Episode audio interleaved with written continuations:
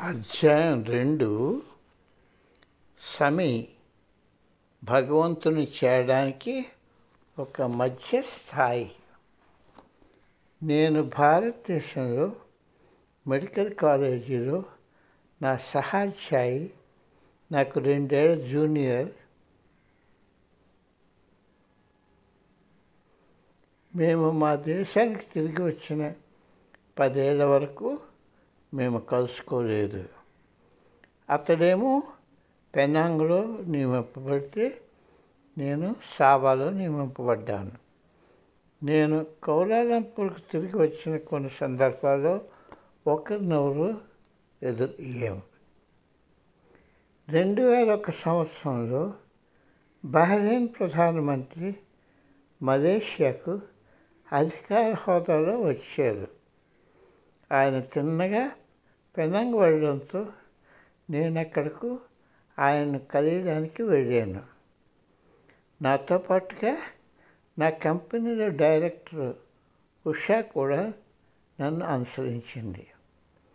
ఈ సందర్శనలో నాకు పరిచయం ఉన్న వ్యక్తిని తనకెవరైనా తెలిసిన మంచి జాతకుడు ఉన్నారా? ఆయన నాకు జరుగుతున్న విషయాలపై సందేహాలు తీర్చగలరా? అని అడిగాను. నా జాతక చక్రంలో నేను ప్రభుత్వ అధికారుల వేధింపులకు గురవుతానని లేకపోవడంతో నాకు ఆ అనుమానం వచ్చింది. నాకు జాతకాలపై జాతకాలపై మంచి గురి ఉంది. అదొక శాస్త్రమని జాతక చక్రంలో గ్రహాల స్థానాలు వ్యక్తి జీవితంపై ప్రభావితం చూపుతాయని నా నమ్మకం. గురుదేవుడు నన్ను సంరక్షిస్తారని నాకు తెలుసును. కానీ ఆయనపై ఆధారపడకుండా నాకే నేనే ఏదో చేసుకోవాలని నేను భావించాను.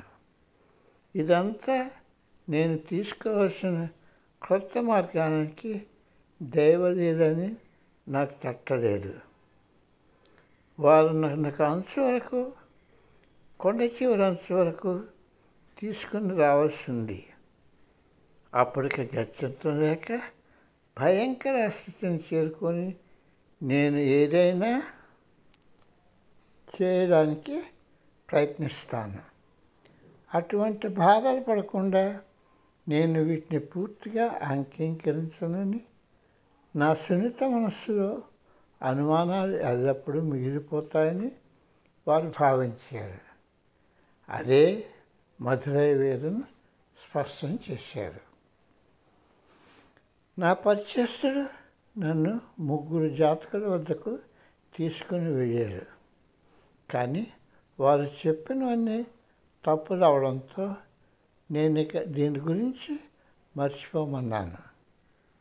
అది అలహాబాద్లో కుంభమేళా జరుగుతున్న సమయము అని నాకు గుర్తుంది.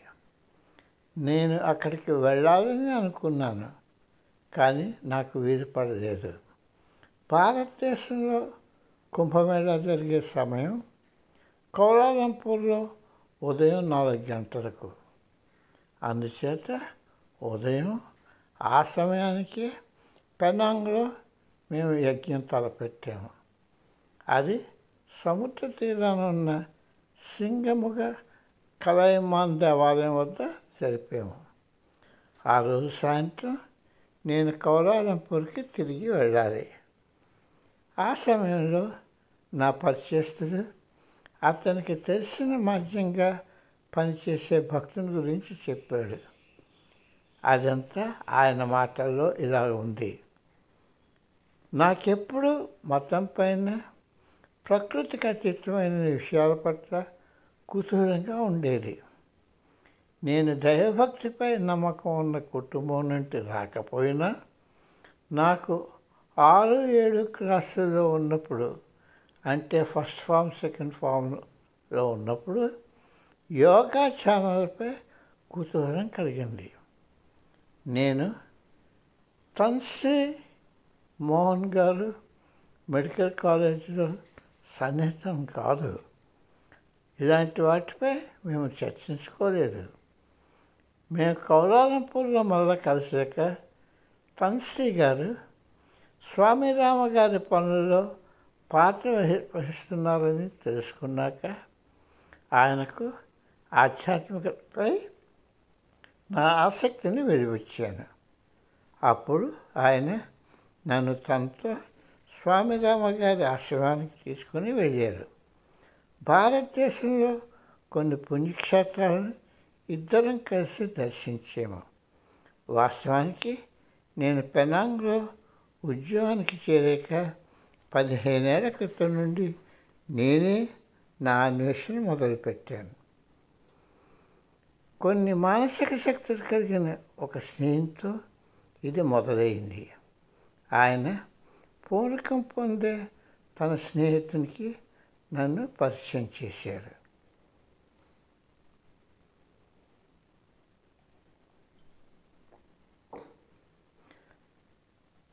ఆ పెద్ద మనిషి సమీ జీవిత పోషణార్థం తన మానసిక శక్తులను వాడుకునేటటువంటి వ్యక్తి కాదు. అలాంటి వారిని నేను తప్పించుకొని తిరుగుతాను. కానీ నా స్నేహితుడు నేను ఆయన కళ్యాణాన్ని బలవంతం పెట్టారు. ఆఖరిలో నేను ఆయన కలిసినప్పుడు అది నాలో చాలా ఆసక్తిని రేకెత్తించే అనుభవం అయింది. హిందూ మతానికి సుపరిచితమైన అందరికీ సమీని గ్రామ దేవతలు. హిందూ మతానికి సుపరిచితమైన అందరికీ గ్రామ దేవతలు దేవుళ్ళు సమీని ఆవహించేవారు ఆయన ద్వారా మాట్లాడేవారు. సమీకి నన్ను పరిచయం చేసిన వ్యక్తి కూడా చిన్నతనంలో అతను కూడా పూర్ణలోకంలోకి వెళ్ళేవాడు. కానీ కొన్నేళ్ళ తర్వాత అతడు అది పోగొట్టుకున్నాడు. కానీ సమీ మళ్ళీ ఆయన శక్తి తిరిగి పొందేటట్టు చేశారు దానితో ఇతడికి ఆమెపై నమ్మకం గాఢంగా నాటుకుంది. నేను కూడా సమీని కలిసినప్పుడు ఆయన పూర్వకం పొందిన వైనం ఆయన తెలివితేటలకు చాలా ప్రభావితం అయ్యాను.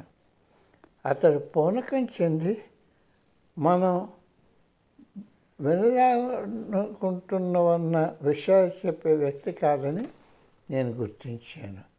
అతను ఆ దేవతలకు ఒక మాధ్యంగా వ్యవహరిస్తూ జీవితం వివిధ దశల గురించి తెలుపుతున్నారు.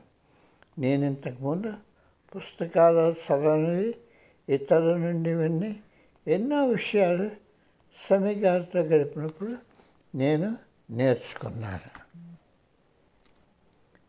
నాకు సమయం దొరికినప్పుడల్లా నేను సమీ దగ్గరికి వెళ్ళి ఆయన చెప్పే విషయాలు వినేవాడిని. పూనకం పట్టిన మామూలు స్థితిలో కూడా ఆయన ఎంతో జ్ఞానం కల వ్యక్తి. చెప్పాలంటే నాకు అది ఒక అలవాటు అయిపోయింది సముద్ర తీరాన మేము కూర్చొని గంటల కొద్ది సమయం గడిపేవాళ్ళం. ఒక్కొక్కప్పుడు తెల్లవారుజాము రెండు మూడు గంటలు అయిపోయేది. దేవాలయంలో పెద్ద తతంగం చేసి పూనకం పట్టినట్టు వ్యవహరిస్తారు. కానీ అవేవి ఆయనకు అవసరం లేదు. ఆయన పూనకం ఎంతో ప్రశాంతతతో ఉంటుంది. ఆయన సముద్ర తీరానికి ఎదురుగా నిర్మానుష్య ప్రాంతంలో కూర్చొని కానీ ఆయన పూనక స్థితిలోనికి జారుకోగలరు. దేవతలు ఆయన ఆహ్వానించాక వారు మన మన సాధనలు ఎలా చేయాలో తెలుపుతూ ఎందుకు కొన్ని మత నియమాలు ఆచరించాలో అవి ఎలా చేయాలో తెలిపేవారు. ఒక్కొక్క దేవత ఆయనను ఆవహించినప్పుడు ఆయన భౌతిక రూపం కూడా మారుతూ ఆ ప్రత్యేక దేవత గొంతు స్థాయి చెందేవారు. ఆ మార్పు చాలా సూక్ష్మమైనదైనా అది గోచరమవుతూనే ఉంటుంది. సమయగాలిలో విశిష్టత ఏమిటంటే ఆయన పూనక స్థితిని నియంత్రణలో ఉంచగలుచుకోవడం తక్కిన వాళ్ళ కాక ఎక్కడ ఎప్పుడు ఏ సమయంలో దేవతలను ఆహ్వానం చేసుకోవాలో ఆయన నియంత్రించుకోగల శక్తి కలిగి ఉండటంను తక్కిన వారిలా కాక ఎక్కడ ఎప్పుడు ఏ సమయంలో దేవతలను ఆహ్వానం చేసుకోవాలో ఆయన నియంత్రించుకోగల శక్తి కలిగి ఉండటం.